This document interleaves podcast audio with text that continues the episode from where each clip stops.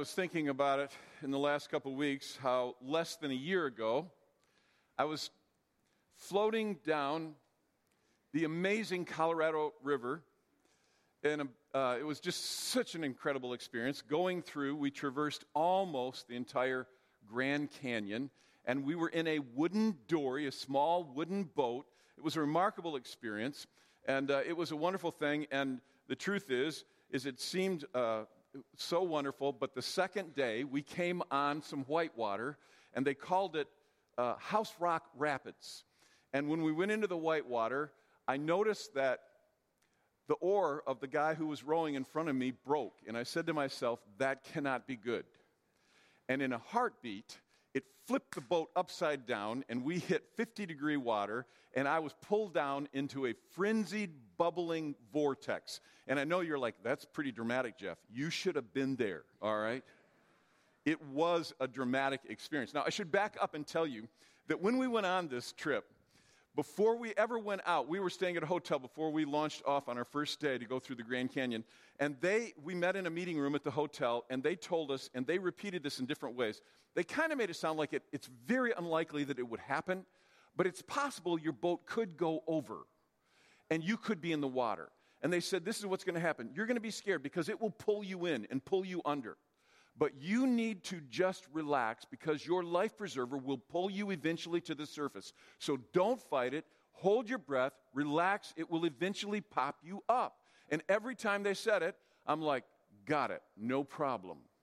Until I was down in there. And you, when you're in it, folks, you have no idea whether you're up, down, you don't know where the surface is, and it's just bubbling around you. You open your eyes, but you have no idea, and you feel like you're in a washing machine. You're just being thrown around like that.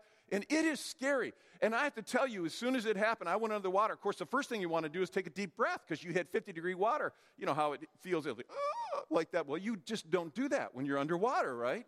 It, I mean, you, not if you want to live. And so I'm under there and I'm having all these things happen. And of course, I wasn't underwater all that long, but I can tell you that there were so many voices in my head. Now, the primary one that came first of all sounded something like this Panic, you are going to die. You are going to die. You are going to die. That's how it felt. And there were voices like that. There were voices, other voices in the, you know, there was a weepy voice. I remember that when it was like, I, I hope Ann knows I love her. I hope my kids know, you know. There, there were all these voices going on in my head. And, and then somewhere in the back, there was this voice of, now remember, relax. Your life vest will pull you to the surface. And it's crazy because there were all these voices, you know, and I'm hearing all these. But there was only one voice, and I knew it was the voice of truth, but it was so hard to hear. Now, fortunately, I did eventually listen to that voice and just tried to do my best to relax, popped to the surface, got a big breath, and then it sucked me under one more time. But I did listen to the voice because that voice, of all the voices, was the voice that I needed to hear. You know, I tell a story like that, and you know, people will say, well, hopefully that's like a once in a lifetime experience, right? You're not getting pulled into a bubbling, frenzied vortex every day. The truth is, it's not a once in a lifetime experience, it's, a, it's actually a daily experience. It's a daily experience for me, and it's a daily experience for you because both outside and inside your head, every day, there are a multitude of voices. Would you agree with that? I mean, voices coming from every direction, internally, externally, they're all around you. And these voices, they're very strident often. They have much to say, and they, none of them are without significance in some way. And these voices often conflict with each other. Some are kind, some are mean, some are wise, some are foolish, all kinds of different voices. The common denominator in all this is, is that you and I, we are surrounded by countless countless voices. I mean, you're talking about advertisers, you're talking about entertainers, news people, the, your boss, your employees, the, your family members, your husband, your wife, your kids, the kids at school, your teachers, your, your you know, other students, whatever it is. There's all these voices, and they all have something to say, and they all want to be heard. And it is, uh, when you think about it, it is kind of fascinating.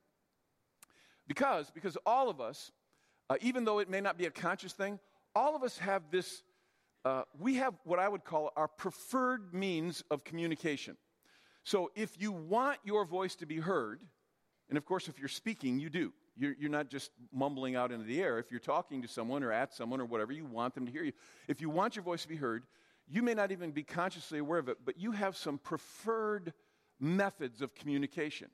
And you think that those will be the voice most likely to be heard. And it varies among different people. For example, some people, they really believe, and again, it may not be a conscious thing, it may be more visceral, but they actually believe that the loudest voice is the most likely to be heard.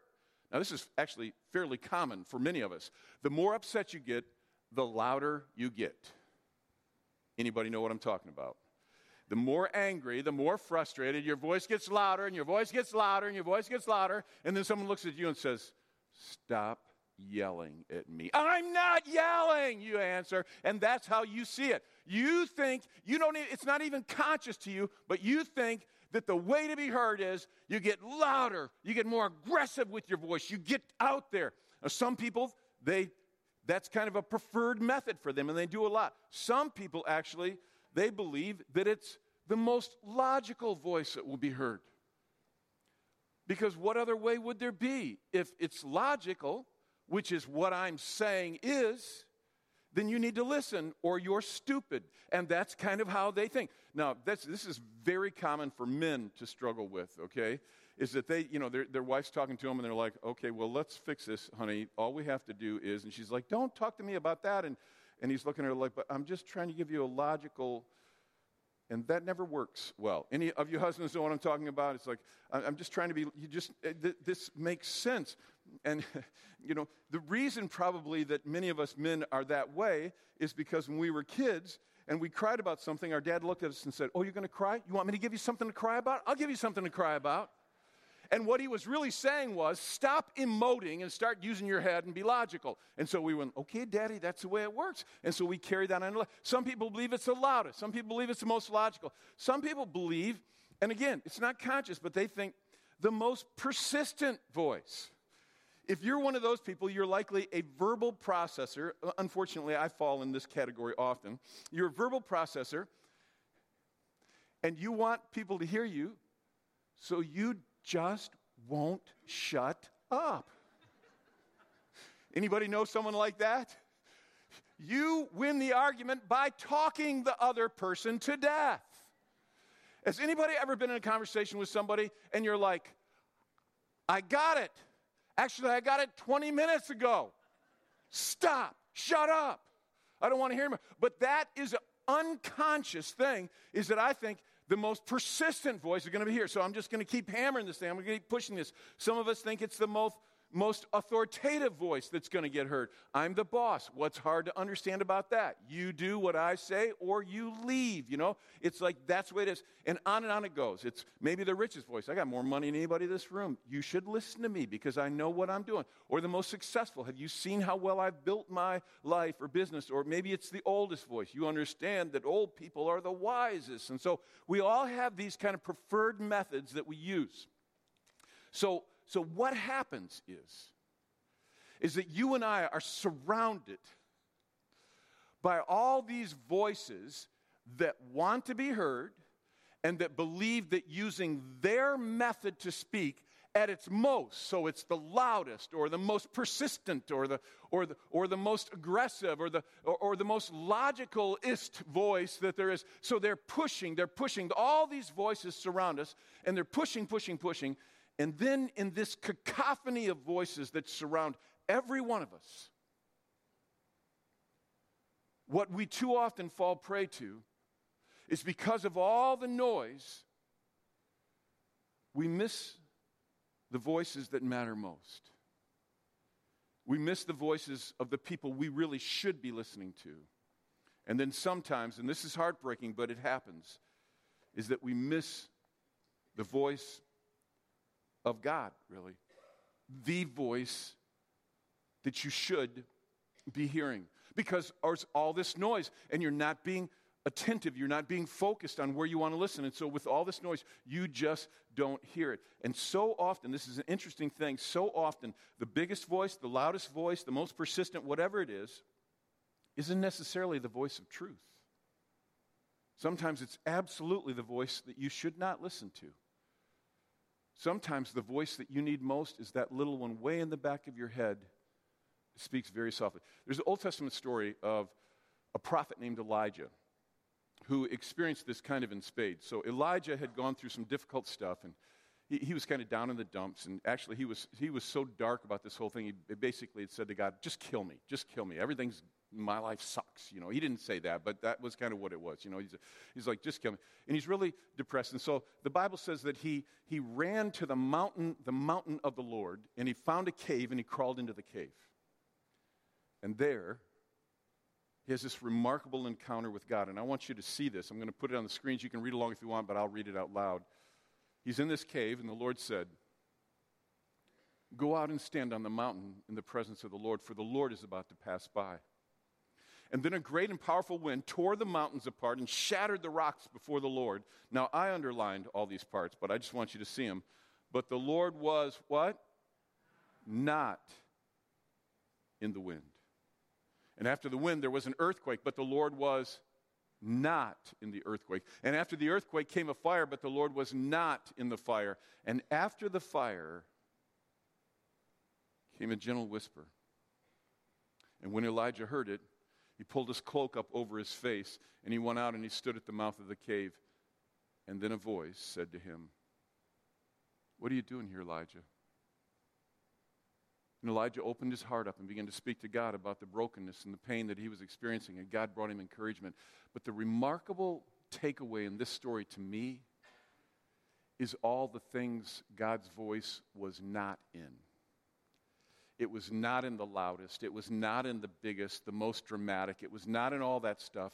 It came as a gentle whisper, and it was there, it was there that Elijah actually heard God begin to speak to him. And this is what happens so often is that the loud and dramatic voices around us so demand our attention that we miss the gentle whisper that we ought to hear. See what happens when you listen carefully if you actually choose to do that is so often you find that the loud voices don't have much meaning, that the dramatic stuff happening around you isn't all that significant, and it's actually actually that whisper that you want to hear because that is the one voice of all the voices around you that you want to hear. You do want to hear the one voice of the one who is all powerful, all knowing, ever present, and has your very best in mind.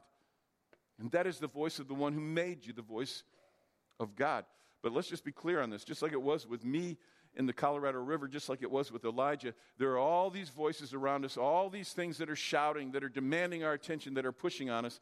And if we are not careful, we will miss the voice that matters the most. I think a lot of people, I don't know why this is, but a lot of people actually think that when God speaks, it must have to be dramatic.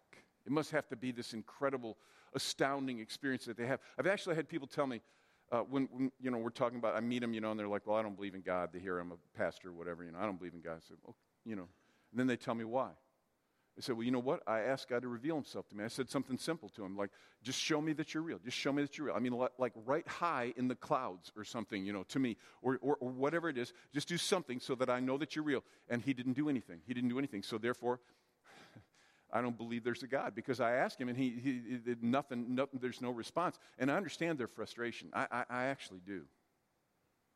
I'm not sure that's a good reason to say God doesn't exist. I mean, you maybe never walked through a rice paddy in rural China, but that doesn't mean that it doesn't exist. See, in this series that we're starting this weekend called The Voice, I want to make it clear from the start that we're going to be working off a very simple premise. And that premise is is that God is speaking. Hear me on this now. I'm saying this with as much energy as I know how. God is speaking. It's never a question of is God speaking or is God not speaking? Does God have something to say or, to me or does he not? The question is never is God speaking. The question is am I really, can anybody tell me? Listening. Am I really listening? Am I listening? Because God is speaking, and over the ages, those of you who read Scripture, you know this that those who listen, those who are attentive, they have heard God speak and they've moved in the direction that He's given them. God is speaking. The question is not is He speaking, the question is I, am I really listening? Am I really listening? And if I were to be brutally honest, I would have to tell you that there are times when I think I'm acting like I'm listening, but I'm not really listening. Anybody know what I'm talking about? I look like I'm listening, but I'm not. See, some of you can't even respond because you look like you're listening to me right now, but you're not. You're gone. I mean, I'm, I'm well aware when I preach that about half the people are like, oh, what's for lunch? You know, what are we doing next? You know, this is, this is, this is the way it is. But let's just be clear on this God is speaking. But I don't know what it is with me. I, I, some of you have heard me share this story uh, in, in, the past, but the, this was many years ago now when my, my eldest daughter, Bethany, was like, I think she was a high schooler, and I was bringing her home from church. I don't know if she'd been at a youth thing or, or if we'd had church in the evening or what it, what it was. I can't remember. But, but it was just her and I in the van, and we're driving. I don't think we hardly made it out of the parking lot. And she's just talk, talk, talk, talk, talk, talk, talking. You know, she just had all kinds of stuff to say. And I want to hear my daughter. And I started listening. I started that way. But then something happened, and I don't know what it was. But I just kept nodding and smiling, but I was not listening. Anybody know what I'm talking about? And so Bethany, who has been able to read me like a book from an early, early age and still can, she starts, she goes, Dad, Dad, Dad, like that. And by the time she got to the third dad, I knew what she was after. I turned on, I'm like, What? I was listening to you. And she goes, Yeah, what did I say? Words. I was totally busted. I had, no, I had no idea what she had been saying. I was gone. And I think many of you know exactly what I'm talking about. I don't know what this is in me, but I observed this. I, I mean, I'm working on this talk, and in the last couple weeks, I've seen this happen to me multiple times. I'm sitting across from a table from someone in a coffee shop, or I'm, I'm, I'm, I'm talking to somebody standing up, and it's like I'm, they're talking, and I'm listening, and I'm engaged, but then they say one little thing that throws me for a little bit of a, a off track. I don't know what it is, but this is what it's like. I keep smiling and nodding. But if you could re- really see what's happening, it's like the real me turns, hails a taxi, gets in, drives away, and I'm gone. But I'm still there. There's a shell still there. Go, come on, anybody know what I'm talking about? Some of you are doing it right now. I like I'm, I'm connecting with you. No, I'm not. You're gone. You're gone. You're in a taxi somewhere far away. This happens in all of our lives. Now, I could be wrong on this, but I actually think that the single most important key to hearing the small voice, the whisper, the voice that matters, comes down to one thing it's a single key. And it's going to sound simplistic, but I'm telling you, I think this is it.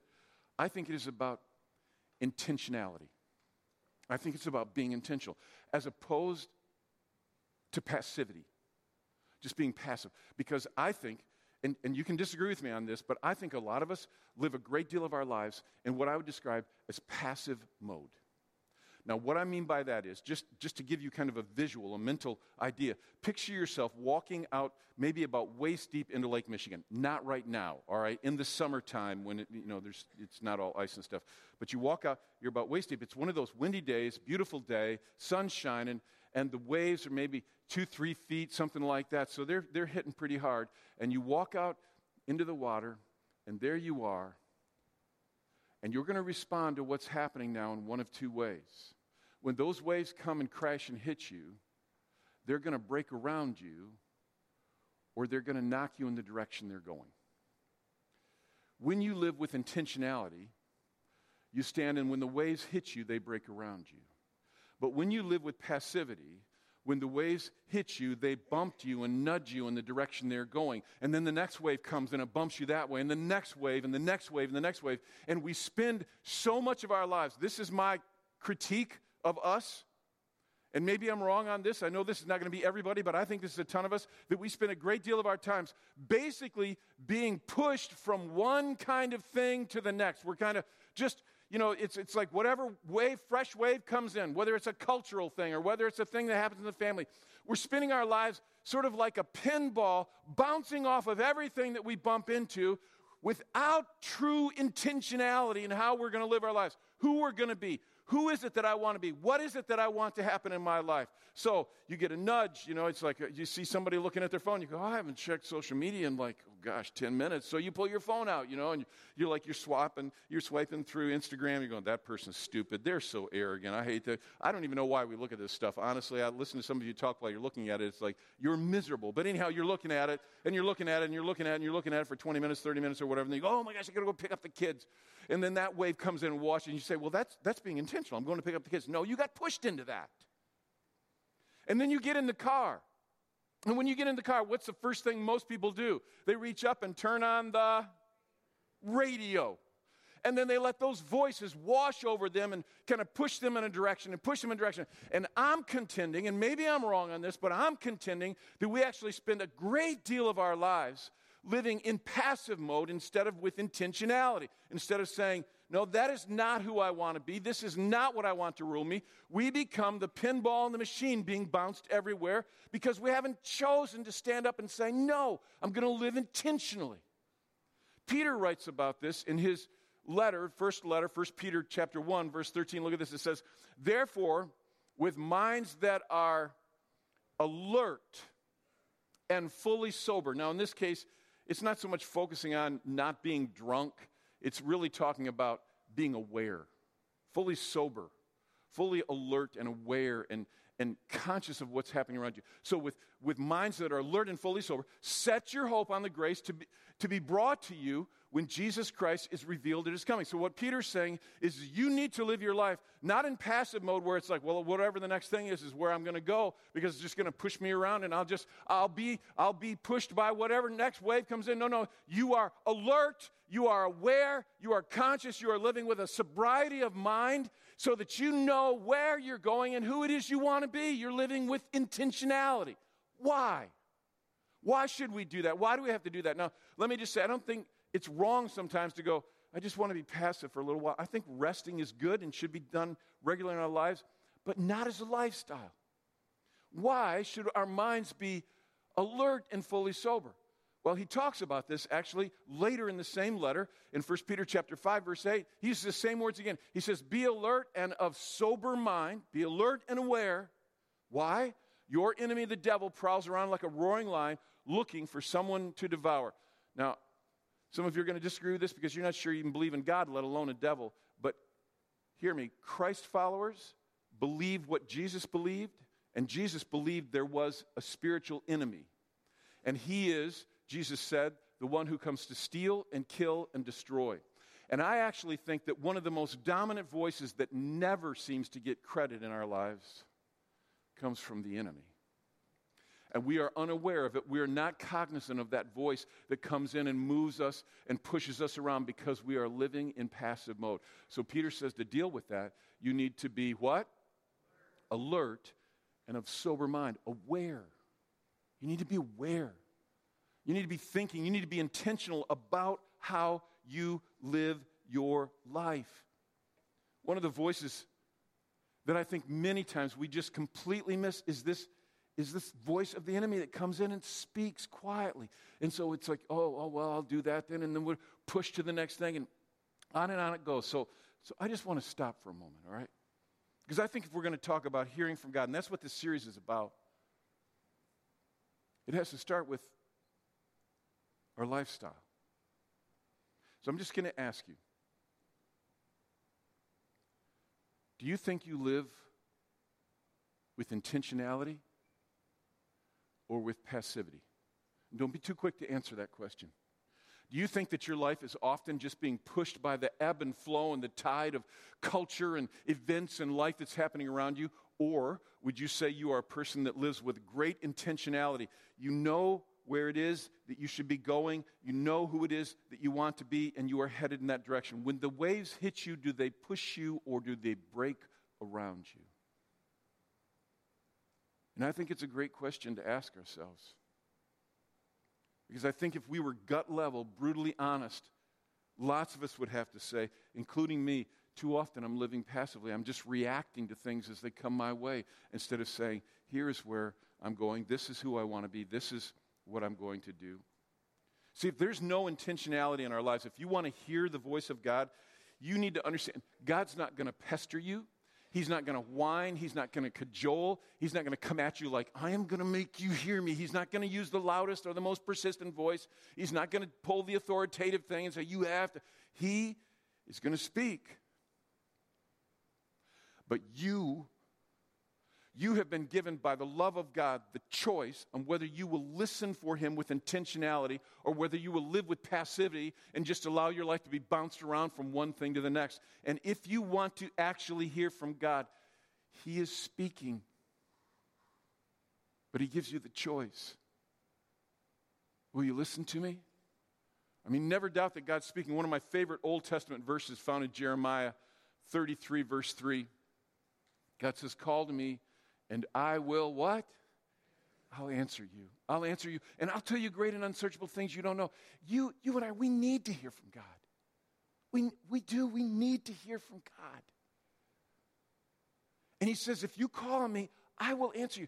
But understand that there's no supposition here that says, if I answer you, you will hear me. See, there's the problem. It's not that he's not answering, it's that we're not living with intentionality to actually hear what he has to say. We are just being passive.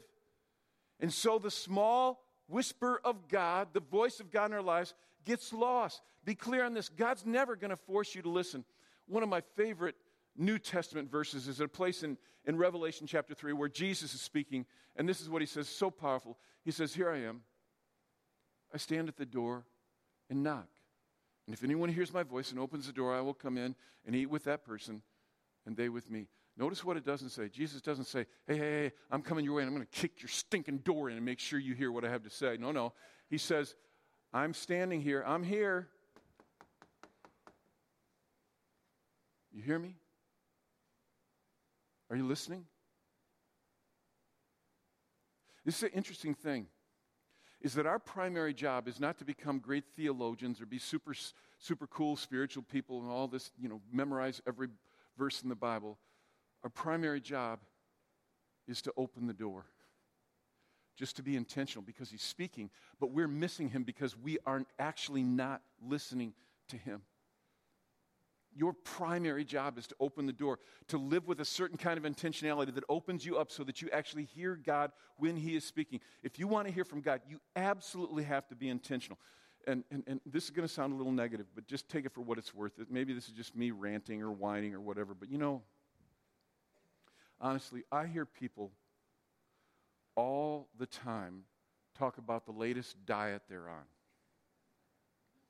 I mean, all the time. Well, I'm not eating meat. I'm not eating grains. I'm not eating sweets. You know, I'm not eating this. I'm not eating that because I'm on this new, d- d- d- cool diet. Sometimes I wonder. I look at people and think, "What are you eating? Bark? You know, is there, is there anything you can eat?" But they're, they're, they, they want to do it because they want to physically improve themselves. So they're on this new diet and they're not going to eat any carbs or they're only going to eat, you know, whatever and all this stuff. And, and they talk about it. And then people are talking about, ah, yeah, I'm on this new regimen. I'm doing this new thing. I'm doing, you know, this new kind of exercise program or whatever. And, and they're working really hard. And I hear people, I kid you not, I, and I think you know what I'm saying. People talk about it all the time. It's like an ongoing conversation with people. The latest diet they're on, the latest exercise program they're on. I hear that and I say, to all that.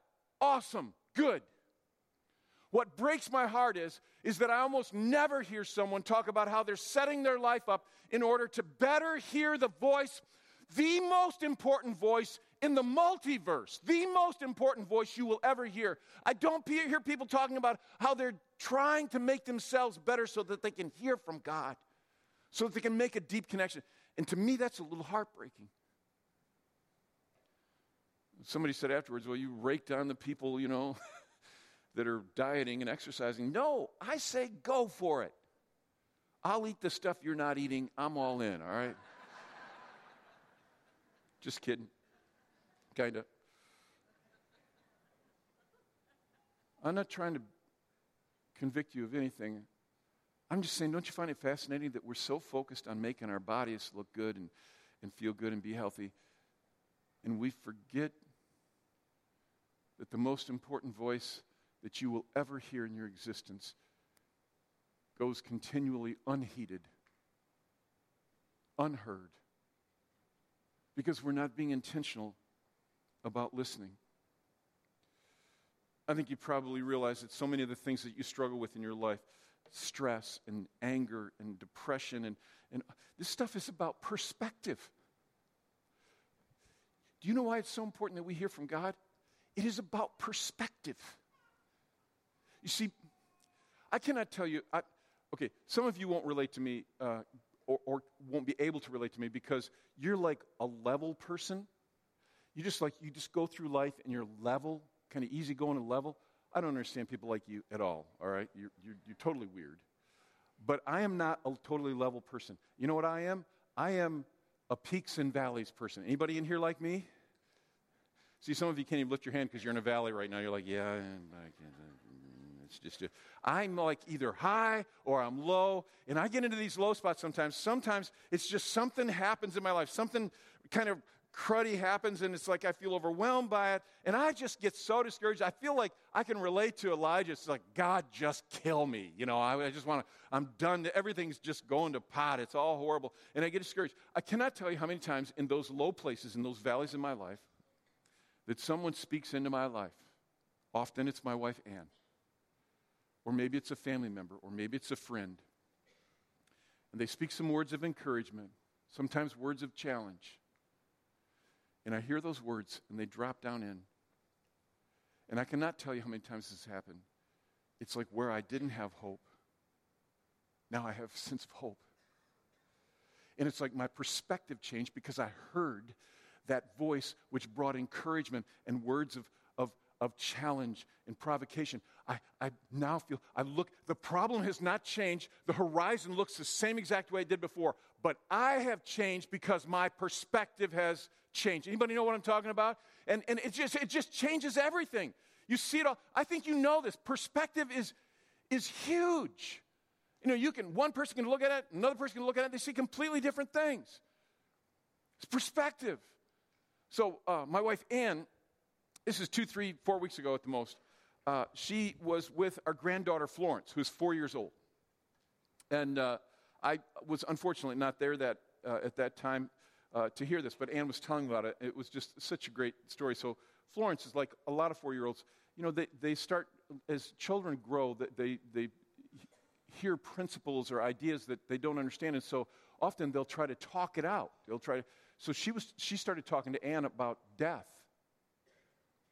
And she was talking about dying. And then she looked at Ann and she said, Grandma, I'm going to die before you and Ann, you know, Ann's never one to, to you know, uh, mince words in terms of lie about something. She said, Oh, honey, she said, that's very unlikely. It's very unlikely that you will die before me. Grandma will probably almost certainly die before you. And then she, she felt like th- that, that kind of troubled her. So she, she leaned forward. She was just trying to love her. And she looked at her and she said, But Florence, you need to know this. Grandma is going to love you for a long time, and she will be very old before she dies. And Florence reached up and touched her face and said, But you're already very old.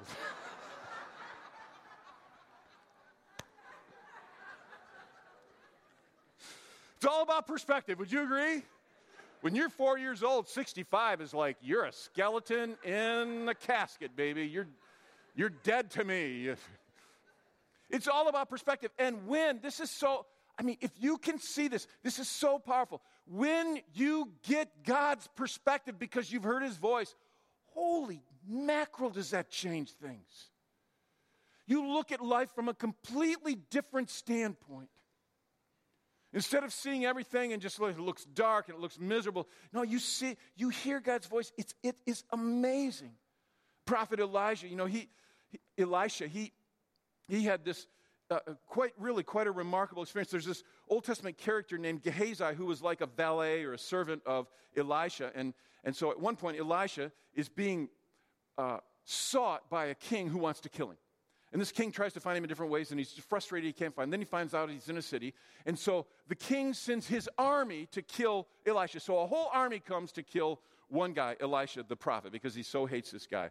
And so Gehazi, his valet or his servant, he gets up looks out of the wall in the morning and he sees the army all around him and he's like, ah. So let's, let's pick it up here because this is so great. So it says, when the servant, that's Gehazi, uh, of the man of God, that's Elisha, when he got up and he went out early the next morning, I don't know if he's getting donuts or whatever, but he goes out and it says, he sees an army of horses and chariots has surrounded the city. I love his response. Oh no, my Lord, what shall we do? He says, he's like scared to death. And then Elisha, the prophet, answers and says, Don't be afraid. Those who are with us are more than those who are with them. I always have loved uh, what I heard one preacher say. It's like, you know, Gehazi standing on the wall looking at Elisha, and he says, Those who are with us are more than those who are with him. And he looks out and, he, you know, he starts counting them 1,000, 2,000, 5,000, 10,000 troops coming to destroy you. And then he looks at Elijah and goes, One, two. it's like, we're screwed. You know, that's, that's, that's kind of where he's at. And I think Elisha saw that on his face. So look at how it goes. So then Elisha prayed, Open his eyes, Lord, so that he may see. And then the Lord opened the servant's eyes, and he looked, and he saw the hills full of horses and chariots of fire all around Elisha. When he looked, with spiritual eyes, when he made the God connection, heard from God, it changed. He realized that those who are for us are more than those who are against us. And it changes how you do life, it changes how you see life, because you start to look at when you make the God connection, when you hear from God, when he speaks and you hear him, oh my gosh. You start seeing things from the 30,000 foot view. You, you st- what looks like a mountain in front of you from that angle seems like a hill, and you're like, you can get over that. That is not as big a deal as it looks to you right now. So many things. You look at life. If you weren't here last weekend, I would challenge you to listen to that podcast or watch it online. We, we, we talked about, you know, death and, and, and eternity. And, and the people who are followers of Christ, they are always keeping their eye on the bigger picture that my life right now is a dot in the line of eternity, and there is more, and therefore my life will not be ruled by this moment. I will see a bigger picture. I will see that there's more in my life, there's more to life. You see things more deeply. You, you hear from God. You know, I think so often, many of us, we just kind of, we're, we're rushing through our lives, often because we're living passively, and so our reaction is to rush to the next thing because we're pushed that way. And we bump past people and kind of push them out of our way. And often, this doesn't always happen, but often I think if we were listening for God, He would open our eyes to see that there's great heartbreak in that person. There's great loneliness or great pain, and that we have something to offer. I have no idea how many people I've rushed past that God was probably speaking to me, but I wasn't listening. Jeff, hold back and listen to them. But when, when I hear God's voice, I see higher and longer and deeper. I see more possibilities. Big issue is are we listening to that voice? To the one who sees all and knows what's right and best? Or are we missing what could be? I'm telling you, God, you take it for what it's worth. You don't have to believe me. But God is speaking. Are you intentionally listening? So, you know, this series is going to be five weeks long. We're going to talk about how we hear from God different ways and all that. But it starts by making the decision to be intentional. And, and so, over the coming weeks and in, through this season of Lent, we're actually going to, each of our services, take just a little bit of time and say, now listen for God. We're doing this at all our campuses this weekend. We actually have time. We're going to worship together a little bit, sing a couple songs together. And we're going to invite you just to listen for God. You can sing if you want when they sing, or you can just be quiet. You can do whatever you want. But this is my challenge listen, be intentional. And we're going to do this over this six week period. If you hear God speak to you and you can put it in a sentence or two or three words, we'd love to hear what it is. So, actually, we're going to put up a number on the screen, and you will see that there. And if you just text that number, maybe what you heard God speak. Last night during our worship time, it was clear to me God spoke only by my power. Those were the words, only by my power. I realized some of the things that I hope and long for, God was saying, you can't make it happen. It's only by my power. What's God saying to you? So the band will play a little bit softly. We'll listen and then we'll have some songs. God, now, in this time, we want to hear from you. We intentionally choose to listen in Jesus' name.